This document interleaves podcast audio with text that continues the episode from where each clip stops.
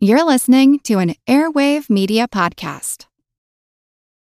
This episode is brought to you by Visit Williamsburg. In Williamsburg, Virginia, there's never too much of a good thing. Whether you're a foodie, a golfer, a history buff, a shopaholic, an outdoor enthusiast, or a thrill seeker, you'll find what you came for here and more. So ask yourself, what is it you want? Discover Williamsburg and plan your trip at visitwilliamsburg.com. As a longtime foreign correspondent, I've worked in lots of places, but nowhere as important to the world as China. I'm Jane Perlez, former Beijing bureau chief for the New York Times. Join me on my new podcast, Face Off US versus China, where I'll take you behind the scenes in the tumultuous US China relationship. Find Face Off wherever you get your podcasts. Why do we hate estate planning? For me, it was one of the last things I tackled. I taught myself how to earn, to save, and even how to invest. I learned about retirement and how to calculate the necessary assets. But estate planning, that one I dreaded. And it wasn't that I had issues facing mortality. I mean, come on, I'm a hospice doctor. It's nothing new to me.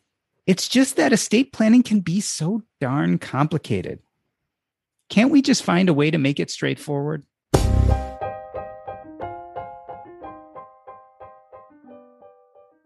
Vicki Cook and Amy Blacklock are the founders and creators of Women Who Money.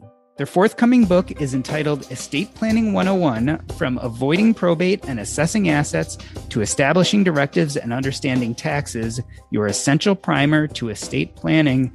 Amy and Vicki, welcome to Earn and Invest. Amy, let me start with you, why do we hate estate planning so much? I think because it sounds complicated, right? Financial planning, people even think is complicated. And then estate planning, not only does it sound complicated, it talks, it makes you think about the end of life, right? Either a time when you're not going to be here anymore or uh, time when you might become incapacitated or something of that nature. It just isn't a fun topic. Yeah, these are things that I am so used to talking about because as a physician, I've always dealt with end of life. And then I became a hospice physician. So it was really normal for me. But I think you're right. For the average person, talking about mortality isn't necessarily comfortable. We avoid state estate planning. Vicki, tell me how old were you when you first started seriously looking at your estate plan? I was in my 40s when we finally got our act together. I had a, a will previous to that in my 30s after I had kids, but we got serious about it in our 40s as we started to actually understand more about fire and protecting our wealth. I, I think I think we didn't think we had all that much. You know what I mean? Like, oh, we just need a simple will. But I'm in a divorce situation too. And, and all of a sudden, like, there are a lot more things to consider as you get older, as you build more wealth, but really, I should have had some of these documents in place in my 20s. And that was a big mistake. And that's what, you know, that's what I've learned over the years is that as complex as we make it, it's not, it really doesn't need to be, at least for some of the simple documents. Amy, address the same question. What was it for you that was the impetus to start looking at estate planning in your own life? And how old were you when you first tackled it? Like Vicki, it was really in the in the 40s it was as we as i realized that our wealth was building and again a, a divorce situation having children remarrying someone who also had children and wanting to make sure that we each felt protected and that our children were protected and you know trying to reach some semblance of fairness i guess. Fairness. Why did that come into it well, it, it, I think really wanting to make sure the children felt that there was fairness, that my children weren't receiving less or his children weren't receiving less, that kind of a thing. So, so it was more from the perspective of who we were leaving behind. Vicki, Amy just talked about the perspective of who we're leaving behind, and you both kind of mentioned divorce, maybe acquiring wealth as the beginning impetus. Does everybody need a formalized estate plan? I mean, is this something we should all be doing or are there certain life milestones that tell us okay it's time to start doing this Well, hitting 18 is actually one of the milestones for some of the, again, some of the most simple pieces of your estate plan. And I, I wonder if sometimes the whole calling it an estate plan is what's stopping people from taking even those first steps, you know, because they think they have to have an estate. And an estate is something that, you know, I don't even think I have still based on based on definitions from ages ago when when you used to think that you need to needed to have you know a, a seven figure investment account in in a big house and and jewelry and art and but an estate is really just the things you own so so yeah i, I think going back starting at 18 with the most simple documents. And then as you start to build build wealth even a small amount or when you have a child you need to get the will in place. And then some of the other documents like a trust you know those will come into play later on for people. But your you know your advanced directives your power of attorney those pieces should be in place when you're a lot younger. So let's make it simple amy. When you're 18 what is kind of like the minimum that you should start with the advanced healthcare directives are your minimum and that's because if something were to happen to you an illness a debilitating accident something like that you may need someone else to step in and uh, handle your medical care or speak for you for any medical uh, treatment or end of life wishes if, if there was a drastic accident. Even something as simple as kids away at college, they could get seriously sick if their parents, if they don't have a, an advanced healthcare directive or HIPAA authorizations, their parents might not be able to intervene and, and help you know with their with their healthcare medical treatments. And then the next thing would be a power of attorney document for financial matters. So again if you're something happens to you whether it be incapacitating injury accident or you know even a death somebody might need to step in and handle your financial matters. But but the power of attorney i guess would be before death if you know in a situation where you're not able to handle your finances. Somebody else can step in and just pay your bills pay rent on your apartment pay your car payment that kind of thing. And then the basic will as vicki said as you start to accumulate assets and then when you get into having children starting a family getting married that's when you might want to look at a more extensive will where you're naming guardians and that kind of thing. Some other documents that might even come into play prior to that would be perhaps a prenuptial agreement you know or making sure that you have beneficiaries named on life insurance that you have transfer of debt on death or payable on death named on bank accounts checking accounts.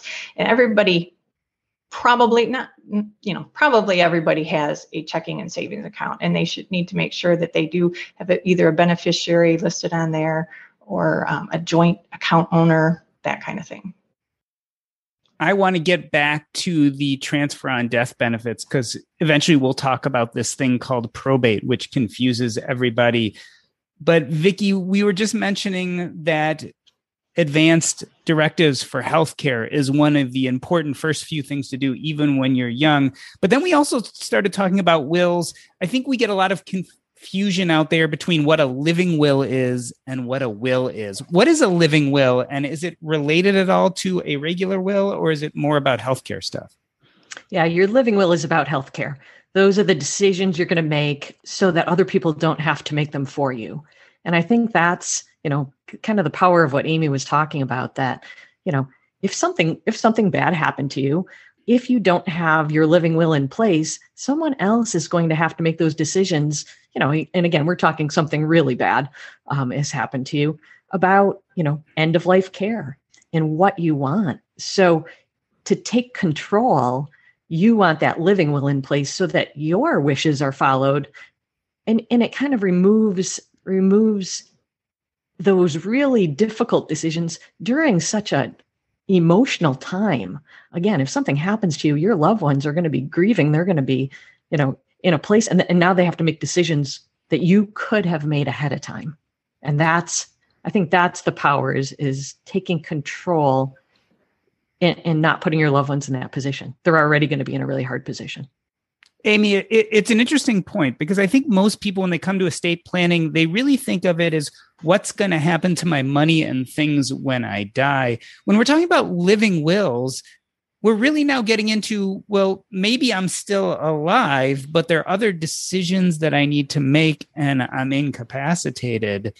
Estate planning is a much broader thing than just what happens after you die. Yeah, most definitely. I recently have had to act as a conservator and a guardian for an adult aunt.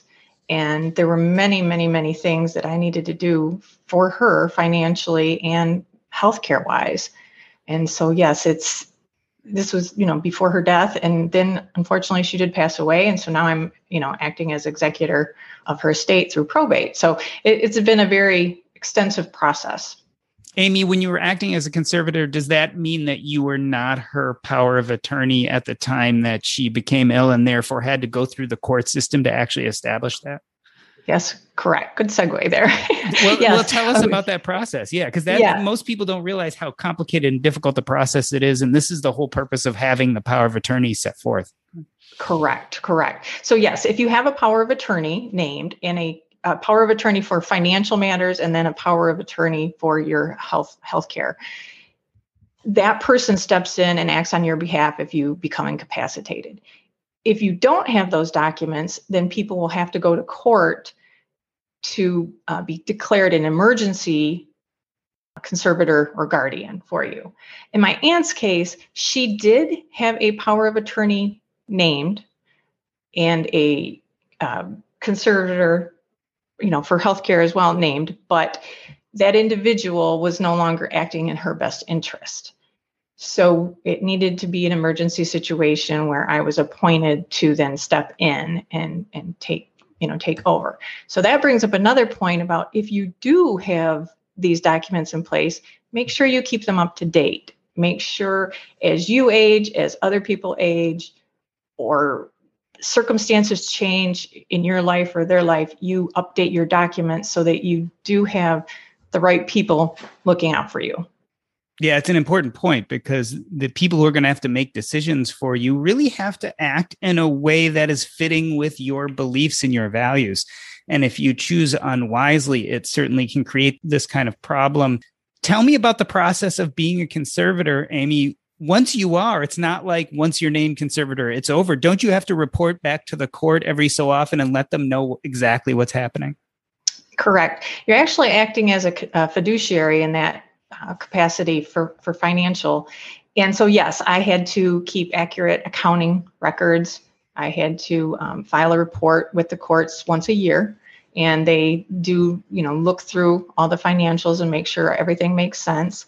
I needed to sell her home to pay for assisted living for her. So I did have to go to the court to get permission to sell the home once we had a official offer on the home and had to wait for the judge to declare it that yes that was acceptable and then then I was able to proceed with the sale of the, the home. Then also had to file all the paperwork once it was closed so that showed where all the money went. And so there has to be accurate paper trails, bank statements, all that kinds of thing. So, Vicki, we've been talking about healthcare power of attorneys. We've been talking about financial durable power of attorneys. That's all part of your healthcare and your financial directives. That's separate from a will. Tell us what a will is and what, what its purpose is. Well, the will's purpose is to take care of basically your estate. So it, it'll be it'll include everything that isn't already named to a beneficiary like a lot of your accounts a lot of a lot of what you own will already be going to someone but the will will take care of everything else as Vicki mentioned, so for um, many of your accounts, your retirement accounts, your bank accounts, life insurance policies, brokerage accounts, you will have a beneficiary name, and whoever is named on those will inherit those accounts. Any property that you own jointly will also pass to that joint owner depending on the laws of your state. So it does vary some state uh, by state. In your will, though, you can document other things that you want people to inherit.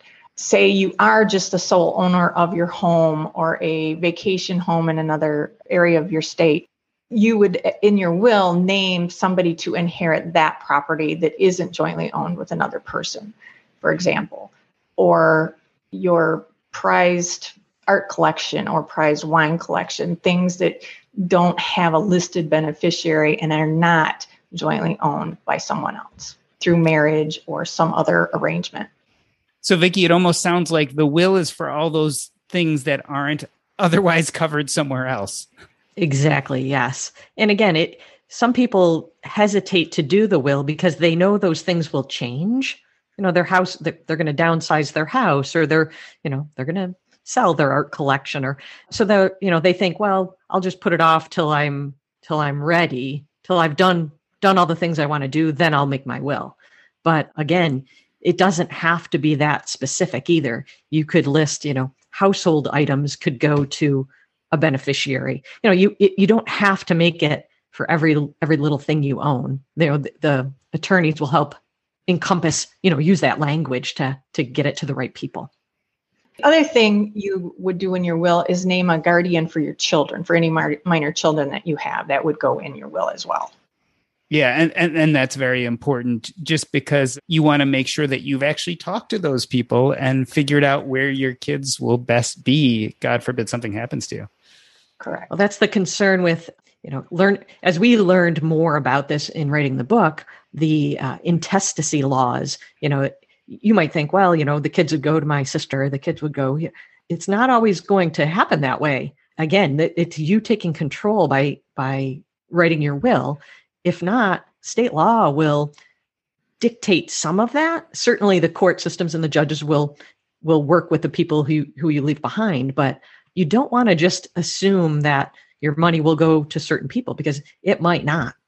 Vicki, you use the term intestacy. That's just a fancy word for person not having a will. Is that correct? Yes. Yep. So that's that's a term that we use now. You know, when we're talking to people, that you know, you'll you'll hear that in the court system, but we need to know that too that if you die without a will there's a set of laws that are that will be followed with input from your loved ones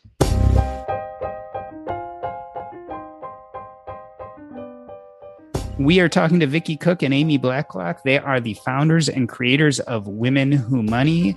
We are talking today about estate planning. We are going to take a short break. I'm Doc G, and this is Earn and Invest. Let's be honest. Investing can be confusing. I remember the first time I decided to transfer all my money to a third party broker, I was confused. Now I've started using Public. Public is an app that is different from almost anything I've used before. On public.com, you can invest with any amount of money. You can invest in $1,000 stocks with just $1. That's right, one buck the ability to buy slices of shares offers more flexibility on what you want to add to your portfolio. One of the cool things about Public is it's not only a means to invest, but it's also a social app. That's right, you can follow along with other investors and see what they're thinking about the market today what are they investing in? When you invest with public.com, you're never investing alone. They make it easy to collaborate and build your confidence as an investor. I really think you should check them out. Public.com. Use code EAI when you download the app. And that way you'll let them know that you're coming from Earn and Invest and you'll get $50 in free stock to get started in growing your portfolio. This is valid for U.S. residents only, 18 and older, subject to account approval. See public.com slash disclosures. This is not investment advice.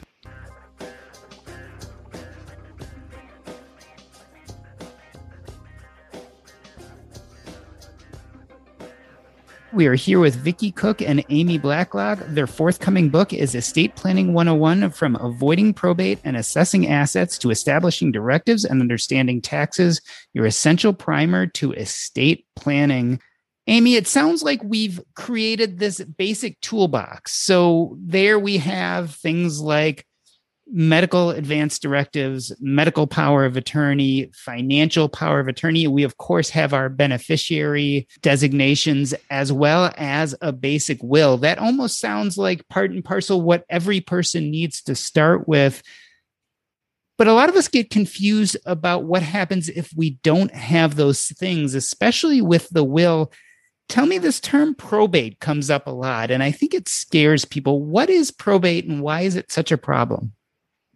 Probate is actually the process of the court systems settling your estate. So if you do not have a will, as Vicki mentioned, your estate will still go through probate, but now the court system decides based on state law what happens to your things or to your minor children. When you have a will, you still go through the probate system, through the court system, but now a judge is ensuring that the executor you've named or the personal representative you've named is acting in your best interest to settle your estate. It's also a time when people who may disagree with your will or want to challenge your will could present themselves in front of the judge asking for for something during the probate process in the settling of your estate, that's when creditors may approach to be paid. Again, it's also when other people in the family may approach and, and agree or not agree. It, it's quite a, a process to go through probate the bigger your estate is. Some estates are very simple, maybe not a lot of money involved. Probate could be done within maybe six months. More challenging estates, large assets, that could take a year or even more, depending on the size of an estate. So, Vicki, it sounds like all wills go through some sort of probate, but then we can use some of these different ways of shielding the decisions being made by the probate judge because they are in the form of vehicles that allow them to avoid that decision process. For instance, your beneficiaries to, let's say, your 401k. If your beneficiary is clearly specified, that's something a probate judge will carry out, but will not contest in any way. Those accounts that are that have listed beneficiaries don't become part of that process. Right. Yeah, exactly. To clarify, yes, anything that has a beneficiary designation, life insurance with a beneficiary, yeah, your 401k accounts with a beneficiary, those items will not actually go through probate. It would be only the items that you know, are, are, are probate that way. yeah. and, and, talk about the cost, Amy, of probate. I mean, that, isn't that one of the issues? Is that it's expensive? People think it, it is and there may be some court fees you know for, for probate it, it, really depends on the size of your estate how much uh, how often i guess you you are going to court to maybe challenge if somebody's challenging the estate and you have to go to court yes you're going to incur legal fees um, court fees that kind of thing but for simple estates that there isn't and there really isn't a lot to fear about probate based on the readings that we did. But there can be, you know, if, if a, a will is challenged, if it you have an extensive estate and it takes time to get through probate, then yeah, you could incur a lot of fees. From what we learned in our research, many states now have kind of a streamlined probate for small estates. They've they've finally, you know, stepped up and and you know made it not such a process because even with a small estate, people were losing a lot of money in that process. So, from what we did read, a lot of states have that in place that, you know, depending on the size, you know, 50,000 and under, 100,000 and under, those will those will kind of streamline right through probate. Yeah, for example, my my aunt's estate was very was under the just just over a hundred thousand and and and sure we've incurred some expense you know legal fees that kind of thing but but nothing extravagant Vicki, I think now twice you guys have talked about contesting a will. I mean, is that a common thing? I would think that once it's in will form, how often are people, family members coming in and actually contesting what's listed there? I don't have any statistics on that, but from from some of the the reading we've done, it happens more than you'd think. That if they if they leave someone out, that they'll want to step in, and you know you've seen it on on shows and things too, where all of a sudden people you know come out of the woodwork wanting money. But it that's a process too. You know it, it costs it's it's a costly process. So i'm not sure how often it happens. I think it happens more often than we think because there are so many blended families nowadays. So that's a reason why people might do it. Perhaps things were left to a a spouse and the children from a previous marriage may contest something or you know again like in our you know, our family, we have, we each have children from prior marriages. We did things to make sure there wouldn't be or, or, we hope there won't be any contesting. But if people don't prepare and, and even talk to their family and communicate with their children about their estate ahead of time, that's when I think people tend to contest wills when they when they think they're slighted because maybe mom and dad didn't explain things to them and, about why they did what they did, made the decisions they did. Um, that's when I think people contest them. Vicki, it's an important point because maybe part of the benefit of doing all this estate planning and going through it is it gives you a good chance to sit down with your loved ones and say, this is kind of the where my estate is. This is what I'm planning to do with it once I'm not here. This is what my wishes will be. It's a really good chance to sit down and talk to your family.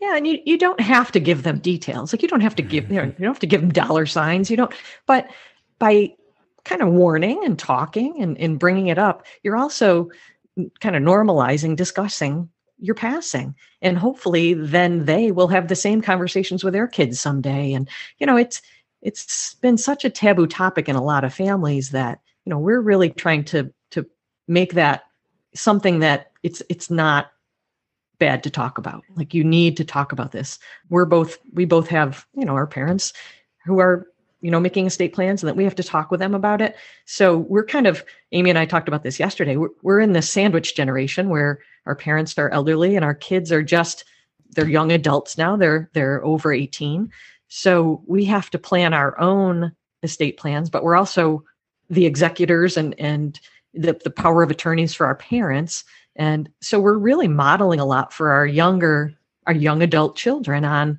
on how to do all of this too so as we learn, I talk to my kids about this. As I learn something, I, you know, I say someday you're going to have to do this for me, you know, just like I'm doing it for grandma. It's an important point, Amy, especially because we're all thinking about our own estate planning. But what about that of our parents? How do you approach your parents to make sure that you don't end up being the executor having no idea what your parents want you to do with all their assets once they've passed? Well, I'm very fortunate in that my mom and I have been speaking about her finances for years. So we're it's kind of an open book and it, it's not been difficult for me to to speak with her on those things. So Vicki may have a little bit more of an answer for this, but I would just I would just mention Cameron Huddleston's book, How to mm-hmm. Talk to Your Parents About Their Finances. Or, uh, no, how, Mom and Dad, we need to talk, right? Yeah, so Mom and Dad, we need to talk. yeah. Talk, I think she has some great information in there about speaking, you know, to your your parents. Vicki, have you found difficulties in kind of discussing your parents' financial plans and their estate planning? Have they been open in talking to that stuff about you? my parents were a great role model for for us. I have two siblings and they actually got all of their plans into place with some help from from one of my brothers who who does more work with their finances but they went and they actually you know prepaid their funerals prepaid their cemetery plots you know they they had all of that in place so when my father passed like the plan just went into place and you know my mother's 82 and everything's in place. Like so it takes so much worry out of how's it going to get paid for? What should we get? Like they they just did all that work ahead of time. And again that's just one piece of it. But they actually had set up a trust when they were in their 70s and moved all their assets into a trust. And so everything is in the trust. And when they become incapacitated if my mother becomes incapacitated my brother is the trustee and he will move into that role seamlessly without having to go do the conservatorship I feel very lucky that I was in that position to have that modeled for me on what I need to do for my kids. Amy, Vicki just brought up the magic word trust. And I think, you know, the two big words when we talk about estate planning are wills and trusts. Tell us a little bit about what is a trust and, and why we need to think about one. We spoke earlier about how a will goes through the probate system. One way that people can avoid having assets pass through probate in addition to having a beneficiary or joint ownership or something like that on it. They can put items in a trust, and your trust does not go through probate. So there's a lot of privacy that you can gain by having a trust because probate will become public knowledge where a trust is not. It, it, so, if privacy is a big concern for your family, if you don't want um, others to know your assets, that kind of thing, a trust could be a valuable document. And people, why you would even consider needing a trust again, large assets, blended families, having a child with special needs that you might need to take care of. People are even setting up pets, I'm sorry, trusts for pets. So, for example, to have uh, a pet taken care of after you pass. There's there's a lot of different reasons why you might want to trust unmarried couples too. That that's a really important role, important piece for unmarried couples. And and we, you know, as we researched for the book, the troubles that can happen to an unmarried couple if they don't have an estate plan in place, if each person doesn't have an estate plan in place, can can really can really rock rock families because without the protection of marriage in in that relationship you have to really carefully plan what you want each person to have and what protections you want in place for each person. Otherwise it it reverts back to families not to that unmarried you know partner. Yeah, and Vicki, there are lots of these horror stories where a longtime partner of someone is has to be as evicted, evicted, from their mm-hmm. home because basically without those specific documents giving them the rights to the material assets it generally gets forfeited back to the family. We wrote about that and you know we said you know don't just assume people will do the right thing. It, it's it's not that they might not want to do the right thing but there might be a financial need that they need to fulfill too that you know instead of just giving that person the house or giving them rights to live in it you know for x years there may be they may have their own need and need the financial the finances from that property. So yeah it's um that's that's another reason to have a trust is unmarried couples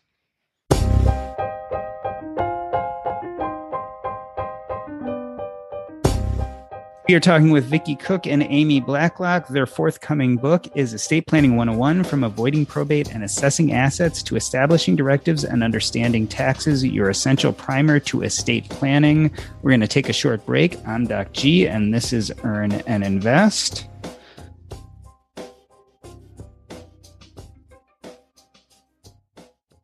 Hey, everybody. I just wanted to recommend to you one of my favorite podcasts when it comes to learning about real estate. My friend, Coach Carson, is the host of the Real Estate and Financial Independence podcast. There you can learn about this all important asset class. He has two types of episodes one in which he breaks down the tips and tricks to making your way in real estate today. The other is in which he has guests proof of concept, real life examples of how people are forging their way to financial independence using real estate. Check them out at coachcarson.com. Again, that's coachcarson.com. It is the Real Estate and Financial Independence Podcast. Take a listen, you won't regret it. Let me reintroduce you. We are talking to Vicki Cook and Amy Blacklock, founders and creators of Women Who Money, and we are talking about estate planning. Amy, we were talking about trusts and wills. And there's like one essential question I always come up with when we get into these topics because because they can be complicated. We tend to be DIYers in the personal finance world. We like to do as much ourselves as we can. How much estate planning is DIYable? If you're wanting to DIY, start with the the basics. Get a he- advanced healthcare directive in place and start with a simple will, perhaps when you don't have much or, or, or there's not a lot of complexity to your situation. But as your state becomes more complex, you really should consider speaking to an attorney, like I said, at least for a consultation. And with our book, what we tried to do is make it so if you did want to DIY, you would be able to do those basic elements of your estate plan. And if you did need to go to an attorney, the book is going to prepare you and give you all the information that you're going to need to have together to speak with an attorney. It's going to give you ideas of questions to ask your attorney, things to speak about. When I went to my attorney in my 40s to start this process, this is the book I wish I would have had. this is what I this is what I wanted. I wanted to know all of this before I went to talk to the attorney so that I was informed. Again, it, there were probably books I could have, you know, found, but a lot of them are written at a level that they're written for people who have more legal background than, than I have. When I went to the attorney, they handed us this big packet and said, you know, here, fill this out and come back and we'll talk. And, you know, it was check big checklists and which was fine, but I could have done a lot of the pre-planning ahead. We didn't need to sit with the attorney for an hour to go over all the all the different things we were going to have to think about. Like I could have had that done ahead of time. And I, and I wish I would have taken more time because then when we got the checklist, we filled it out. A week later, we took it in and then our plan was made. And I, I would have rather have had a month or two to sit and, and go through scenarios and think about options. And again, if if your situation's you know pretty simple, it's not, it's really not a big task. But in a blended family, you know, with assets and with some different we had rental properties at the time. Like we we had to make some decisions. And, and if kids were with us, because our kids were minors at that time, what would happen with kids if one child was with us and not the other child with us or both with us? You know, there, there was a lot to think through. And I could have done more pre-work if I if I had a book like this. One thing I often think about that your book reminded me of is when you DIY things, there are a lot many things that you don't know you're leaving out. I was reading interestedly about this idea of disinheritance, something that people don't normally think about when you don't put someone in your will, Vicki. Basically, you're doing something called disinheriting them. Basically, that's going to shield them from getting any of your assets. But you might even want to go as far as make a note that you're disinheriting them because if you don't then your will becomes open to being contested and things like this you would never know if you were DIYing it unless you really did a deep dive into this information right. yeah we even uh, have created some letter templates to help with how you'd want to do some of that you know, you think, how would I write a letter to someone that I don't want them to have any of my assets? Someone I love, you know, someone, one of my loved ones. So we have created some starters for some of that as well in some supplemental materials. A lot of this gets back to what you were talking about before, which is just good communication. Uh, it's not just having the right legal documents, et cetera, but making sure that people understand and know what your plans are before these tools start to take effect. Amy, we've talked about estate planning 101 the book but you guys are also the creators and founders of women who money. Is estate planning different from women? Is it different for women versus men? Is there anything that that a woman has to think about differently? Um, maybe just that they that she may live longer and so she may need to make changes to her estate plan more often especially as she ages I also think that we all we need to make sure that we're protecting ourselves enough. The chance that we will live longer is, you know, is is valid and that we're not too quick to fund other people too soon that we don't there they'll be our assets when we're gone too and, and then we can pass things on but we have to be careful along the way to keep our financial house in order to support us you know instead of instead of relying on our children to support us, let let our assets go to them after. Um, but I know as a mom, you know that's difficult sometimes. You you really want to, you know, and, and as a dad, obviously, but you know we want to help our children. We we really need to make sure that we take care of ourselves first. Like that's our responsibility. So that that's just one other piece. Yeah, one thing I've noticed in hospice is time and time again, it's usually the female child of a couple who ends up doing a lot of the end of life planning. So, whether it is fair or not, my experience is that women end up doing a lot more of this work with their parents. And therefore, I think it's important for better for worse for them to understand the process. And i think your book goes a far way in teaching us all of those necessities. Let's try to sum it up amy. What is the biggest pitfall young people face today when it comes to estate planning?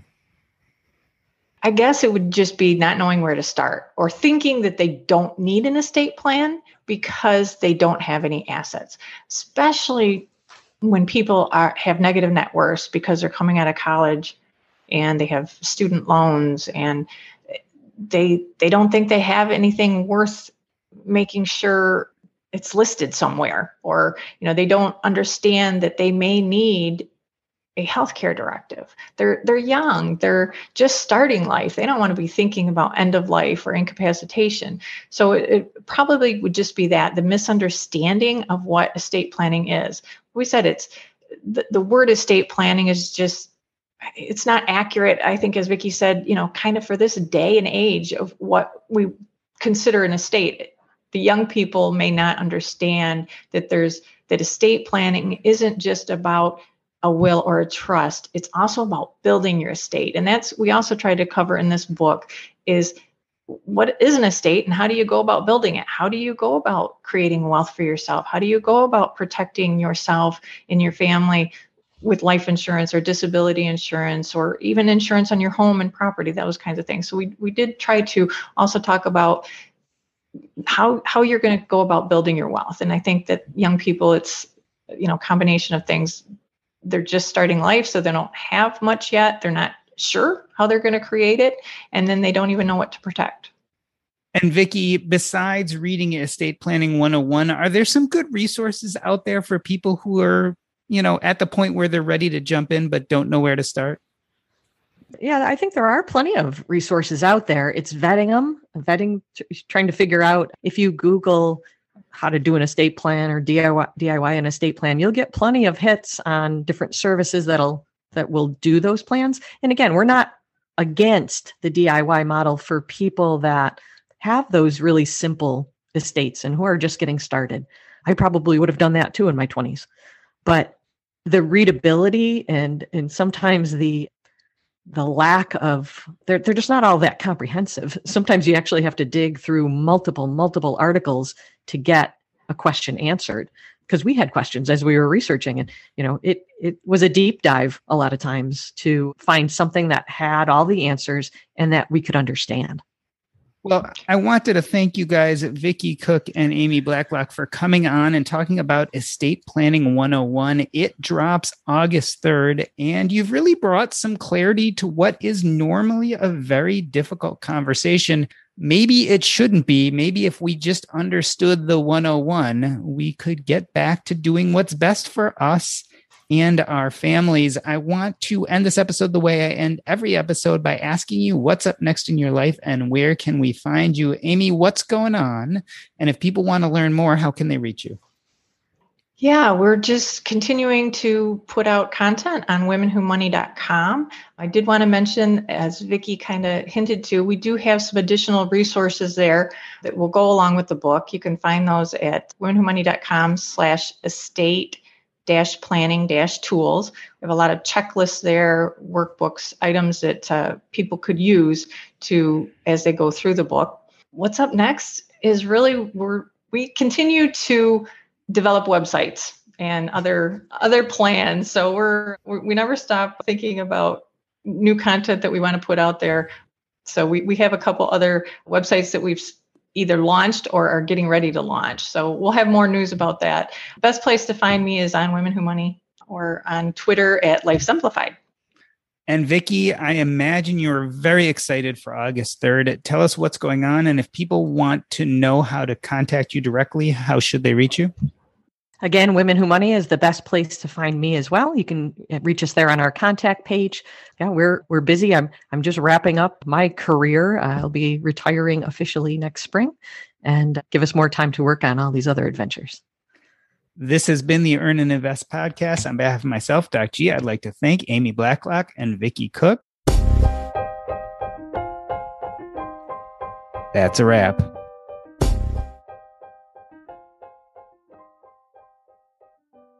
Have you been to the Earn and Invest Facebook group? That is at earnandinvest.com slash Facebook. There we discuss similar topics to what you hear on the podcast, but it is going on Monday through Sunday, every day of the week, 24 7. Catch up on what's happening in personal finance, the economy, and the world in general. Here is your chance to become part of the Earn and Invest community Go ahead to earnandinvest.com slash Facebook. Again, that's earnandinvest.com slash Facebook. We'll see you there.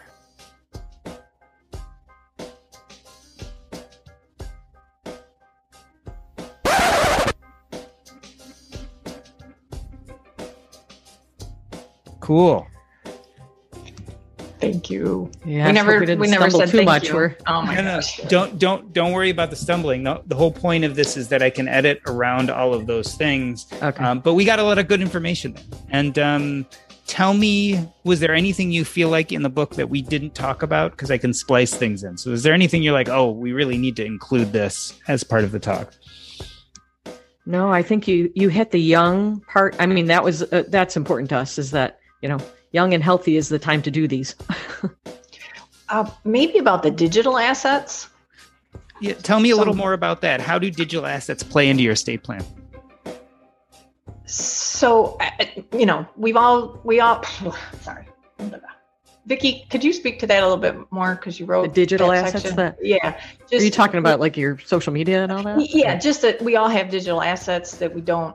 Maybe, maybe I'll end up. that we we, all that have we haven't really thought about planning for. Yeah, um, with our everybody's presence online, we all have these digital assets that we um, may not even think about as assets, such as a, a Twitter account or an Instagram account or a website or a iCloud storage, those kinds of things. And each, um, what do I say? Each uh, platform may have different rules about who can take over your account uh, once you pass, how you can go about naming someone to take over the account. And I know I was going to say Or inherit close the account, close it, or close it. Correct, close it. Uh, who is entitled to the property that's in the account, emails or or photos or that kind of a thing. I made it to page 220 of your book. So that's like 249. And that's probably why I didn't get to the last, like, you know what's funny is that's be, that's one that you just don't think about though. Like Yeah. especially people our age, like you you're like, oh yeah, what's going to happen to your website or your podcast? Like it has value. Like it should be named somewhere. Yeah, and it only has value, but it, yeah, it, it it might not have like a physical cash value, but it has a lot of value to your family and friends, Right. and um, and to kind of your, you know, what's left of you once once physically you're not here anymore. So it, it's it's an interesting topic. Um, thank you guys for coming on. This is really cool. I, I thought the book was really well done. I thought it brought a lot of clarity and certainly brought up so I feel like I've done a lot of reading on estate planning, but I thought it brought up a lot of ideas and issues that I hadn't thought about previously um, that are connected. So congratulations. It is no small thing to write a book, much less a book on something that I think is fairly complicated. And, Thank you, and we're thank not you. lawyers, you know, we we tried Yeah. to really, you know, write it at a level that people could understand. Like it's tough. And Anything you think we missed? anything you missed? Um, I mean, again, knowing it's a 101 topic, but No. I mean, I think you guys were pretty extensive. I mean, it spanned my knowledge for sure. Like there was nothing I was like, oh, I learned this a long time ago and it wasn't in here. Um, the problem would be you would have to start going into much more technical detail to go further. And I don't think it would really fulfill the purpose anymore. Yeah. Because the truth of the matter is, once you get to needing that technical detail, it's time to get a lawyer, and Right. and that's the truth. Um, it's time to really get and and you know, I think the DIY. My personal opinion is for estate planning, the DIYing is really for the most basic, right? So. You've done all of your transfer on death stuff. You've done all your beneficiaries. You are young. You don't have much out there. You can DIY a simple will and and feel good about it. But I think once you hit any kind of real adulthood, uh, I think it's just too complicated, right? And certainly once Yeah. you have any kind of assets, because you know, just understanding, and we didn't talk about the taxation issue, right? But just understanding how estates are taxed and when a trust is needed and why, and how to avoid probate with a trust for certain things. I mean, all of that gets really darn complicated without a, Yeah. a lawyer. So let's mm-hmm. say you're going to set up your own trust, but then you have to retitle your house. I mean, eh, to put it in the trust so that if both you and your spouse die at the same time, that it goes seamlessly to whoever's. I mean, that kind of stuff. You get to the point where okay, you really kind of need a lawyer to guide you through some of that and and not mess it up, for sure, for sure, right? for sure. Because it's really easy to mess Oh, this yeah. stuff up, and our our legal system is unforgiving when it comes to a bunch of that stuff. So Yep. Want to learn how you can make smarter decisions with your money? Well, I've got the podcast for you. I'm Sean Pyles, and I host NerdWallet's Smart Money Podcast. Our show features our team of nerds, personal finance experts in credit cards, banking, investing, and more. And they'll help you make the most of your money while cutting through the clutter and misinformation in today's world of personal finance. You'll get clarity on strategies to help you build your wealth, invest wisely, shop for financial products, and plan for major life events. Listen to NerdWallet's Smart Money Podcast wherever you get your podcasts. The corporate world is like the ocean. It's alluring, but it's also full of deadly creatures that can shred you to pieces. It becomes kind of like a Game of Thrones political arena where everyone's trying to murder you to get your job. My family doesn't come from corporate background, so I didn't have any sort of guidance in that. This is not your typical work podcast. Sometimes you need to be empathetic, and then there are times that you ask for input, but you don't really give a shit. Listen to the Ambie Award nominated podcast, Surfing Corporate. Stretch opportunity? What is this, yoga class? Get out of here.